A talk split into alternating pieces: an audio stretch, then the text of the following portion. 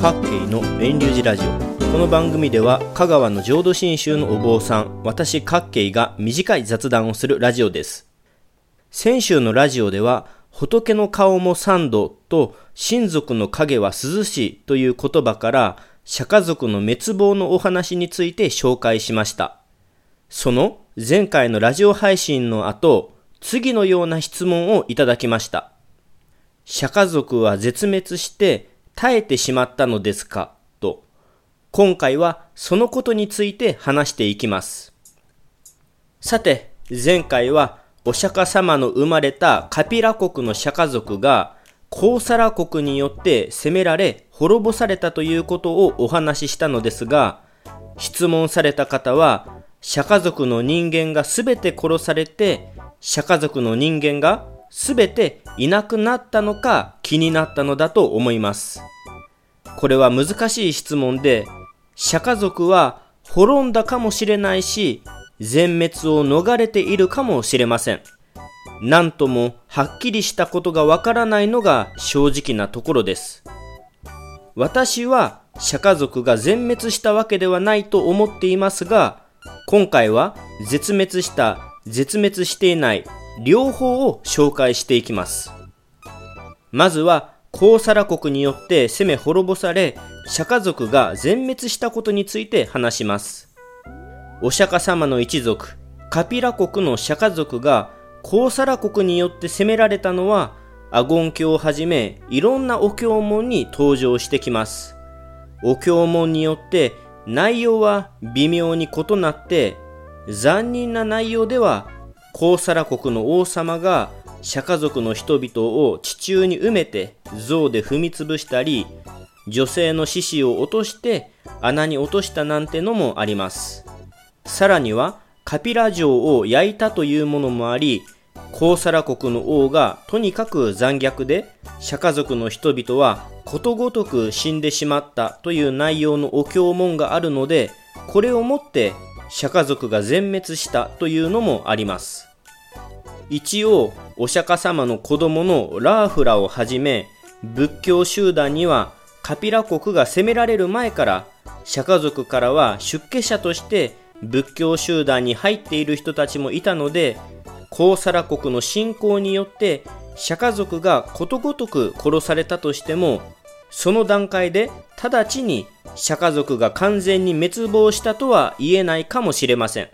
しかし、おそらく出家した釈迦族の人たちには子供がいなかったでしょうから、そのうち釈迦族の人たちは耐え途絶えてしまうことでしょう。これが釈迦族が残らず滅んだ、全滅したという話の理由となります。一方で、私は釈迦族は全滅していないと思っています。理由はいくつかあります。いろんなお経文に登場するように、コーサラ国がカピラ国を攻めて釈迦族の人々を殺したのは間違いない出来事なのでしょう。ですが、例えばですが、仏の顔も三度とあるように、コーサラ国がカピラ国を攻めようと軍を引き連れますが、二度侵攻をやめて引き返します。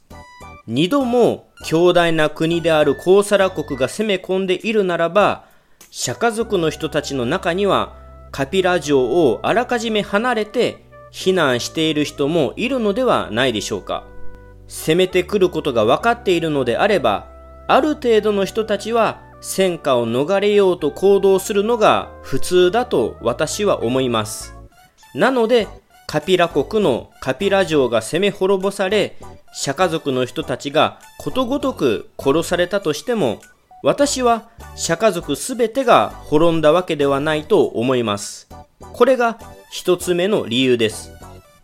二つ目の理由は、カピラ国の大臣、マハーナーマの入水です。大臣のマハーナーマは、コーサラ国の王がカピラ国を攻める原因になった人物で、コーサラ国の王の祖父にあたるともされます。マハーナーマはコーサラ国の王に対して自分が池の中に浸かっている間は釈迦族を逃してほしいと願います。すると王はマハーナーマが出てくるまでは手を出さないと約束します。池に入ったマハーナーマはいつまでも出てきませんでした。王は不審に思うと、水の底で自分の髪を木に巻きつけて浮かび上がらないようにしているマハーナーマの姿がありました。マハーナーマの入水のお話もいろんなお経文で登場するようです。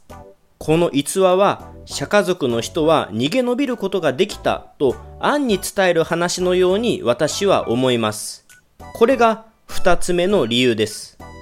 三つ目の理由は釈迦族の直径は滅んだかもしれないが血縁は残っているのではないかという話です。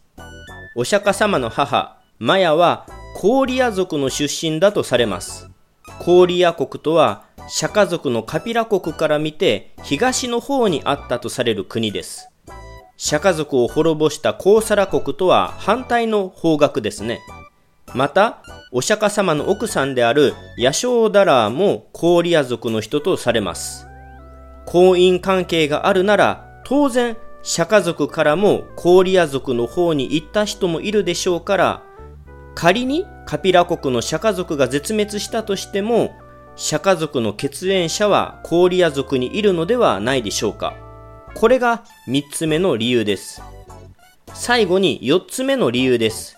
これが私にとって本命の理由です。涅槃行というお経の最後にお釈迦様が亡くなった後、仮装され骨になったことが書かれます。そのお釈迦様の遺骨は8つに分けられ、8つの部族がそれぞれの土地に塔を建てて安置したとあります。その8つの部族の中には、カピラ国の釈迦族、コーリア族も含まれています。カピラ国がコーサラ国に攻められたのは、お釈迦様が生きている時の出来事なので、お釈迦様が亡くなった後の分骨の時に、釈迦族やコーリア族に骨が分けられ、祀られたというお話は、釈迦族の人々が生き残っていたという証となるのではないでしょうか。以上のことから私は釈迦族の人々は全滅したわけではないと思っています。現代では釈迦族の末裔の話は耳にしませんし、釈迦族のふるさとのカピラ城も5世紀、7世紀に中国から北県や玄城というお坊さんが訪れた時には荒廃していたとあるので、お釈迦様が亡くなってから千年後には、その地での釈迦族は絶えてしまったのかもしれませんが、少なくとも釈迦族はコーサラ国に攻められた時に絶滅したわけではないと思います。2022年8月9日の配信は前回に引き続いて釈迦族の滅亡についてお話ししました。各系の遠流寺ラジオは、ポッドキャストでも配信していますので、レビュー、評価、登録してくれたら嬉しいです。